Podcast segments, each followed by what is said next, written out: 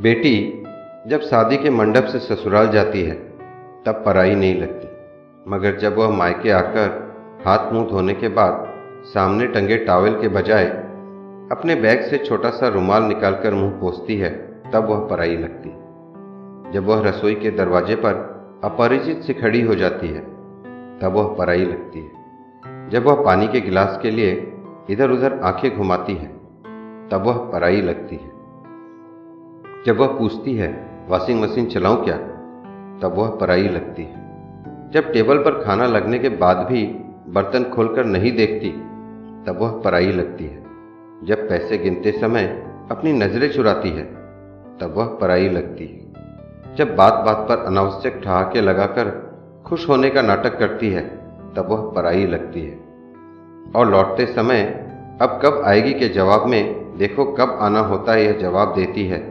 तब हमेशा के लिए पराई हो गई, ऐसा लगता है। लेकिन गाड़ी में बैठने के बाद, जब वह चुपके से अपनी आँखें छुपा के सुखाने की कोशिश करती है तो वह परायापन एक झटके से बह जाता है। तब वो पराई नहीं लगती। बेटियों की मन की बातें कुछ इन पंक्तियों में है। नहीं चाहिए हिस्सा, भैया मेरा मायका सजाए रखना। कुछ न देना मुझको, बस प्यार बनाए रखना। पापा के इस घर में मेरी याद बसाए रखना, बच्चों के मन में मेरा मान बनाए रखना। बेटी हूँ सदा इस घर की, ये सब मान सजाए रखना। बहुत खूबसूरत पंक्तियाँ सभी महिलाओं को समर्पित मेरी तरफ़ से। बेटी से माँ का सफ़र, बेफिक्री से फ़िक्र का सफ़र, रोने से चुप कराने का सफ़र, उत्सुकता से संयम का सफ़र। पहले जो आंचल में छुप जाया करती थी, आज किसी को आंचल में छुपा लेती है। पहले जो उंगली पे गरम लगने से घर को सर पे उठाया करती थी, आज हाथ जल जाने पर भी खाना बनाया करती है। पहले जो छोटी छोटी बातों पे रोज आया करती थी, आज वो बड़ी बड़ी बातों को मन में छुपाया करती है। पहले भाई दोस्तों से लड़ लिया करती थी, आज उनसे बात करने को भी तरस जाती है।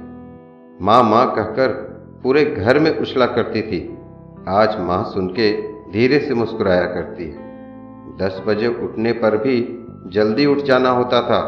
आज सात बजे उठने पर भी लेट हो जाया करती है। खुद के शौक पूरे करते करते ही साल गुजर जाता था। आज खुद के लिए एक कपड़ा लेने को तरस जाया करती है। पूरे दिन फ्री होके भी बिज़ी बताया करती थी। अब पूरे दिन काम करके भी कामचोर कहलाया करती है। एक एग्ज़ाम के लिए पूरे साल पढ़ा करती थी, अब हर दिन बिना तैयारी के एग्ज़ाम दिया करती है। न जाने कब किसी की बेटी किसी की माँ बन गई, कब बेटी से माँ के सफ़र में तब्दील हो गई। बेटी है तो कल है, बहुत प्यारी होती हैं बेटियाँ। न जाने लोग बोझ क्यों समझते हैं बेटियाँ। दोस्तों, अच्छी लगे तो लाइक, शेयर एंड सब्सक्राइब कर दें। धन्यवाद।